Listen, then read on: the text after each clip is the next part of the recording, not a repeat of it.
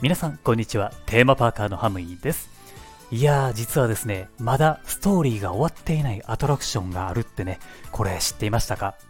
はいこれはですね、あの2016年に登場したエヴァンゲリオンザ・リアル 4D2.0 っていうアトラクションがあったんですよ。あのユニバのクールジャパンで登場したアトラクションになります。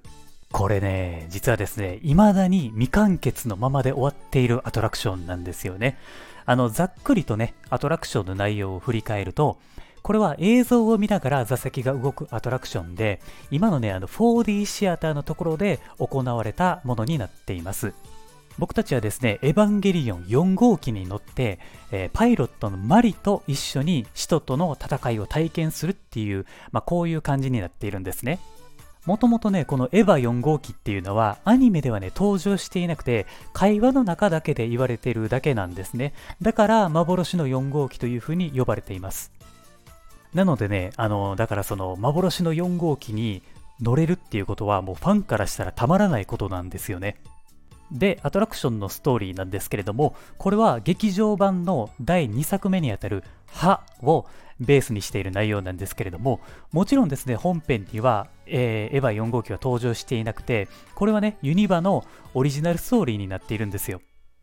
最後に使徒を倒して、えー、初号機が覚醒をしてね、サードインパクトっていう地球規模の災害が起こりそうなところで、渚薫っていうキャラクターが登場してきて、初号機の覚醒を止めるんですよ。で、そこで続くっていう表記が出て、アトラクションが終わるんですよね。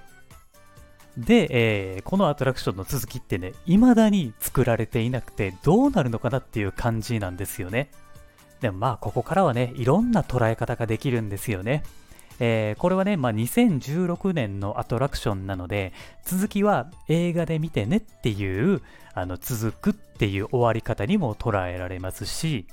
来年の2020年にあのクールジャパンがあって、もしそこにエヴァが、えー、出てきたらですよ、カオルくんを主人公にしたオリジナルアトラクションっていう可能性もあるし、まあ、期待はしているんですけれどもね、あのー、どうなるのかなっていう感じですよね。続編に関してはかなりね、うんまあ、確率は低いのかなっていうふうに思うんですけれどもね、もう結構ね、僕は待ってるんですよね。今年で新劇場版の方がですね、もう綺麗に全部終わったじゃないですか。だから、ユニバのアトラクションの方も綺麗に終わってほしいなっていうふうにね、まあ思ってるんですよね。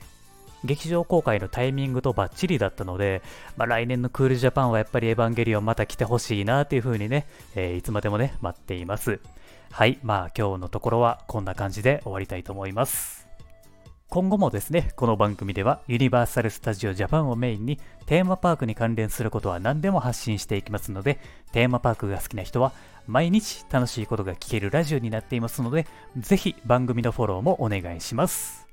あとですね、僕は Twitter もやっていまして、えー、Twitter をフォローしていただくと配信聞き逃し防止にもなったり、あとはですね、テーマパークが好きな方とつながりたいと思っていますので、ぜひ Twitter の方もフォローをお願いします。はい、というわけでありがとうございました。また次回の番組でお会いしましょう。Have a good day!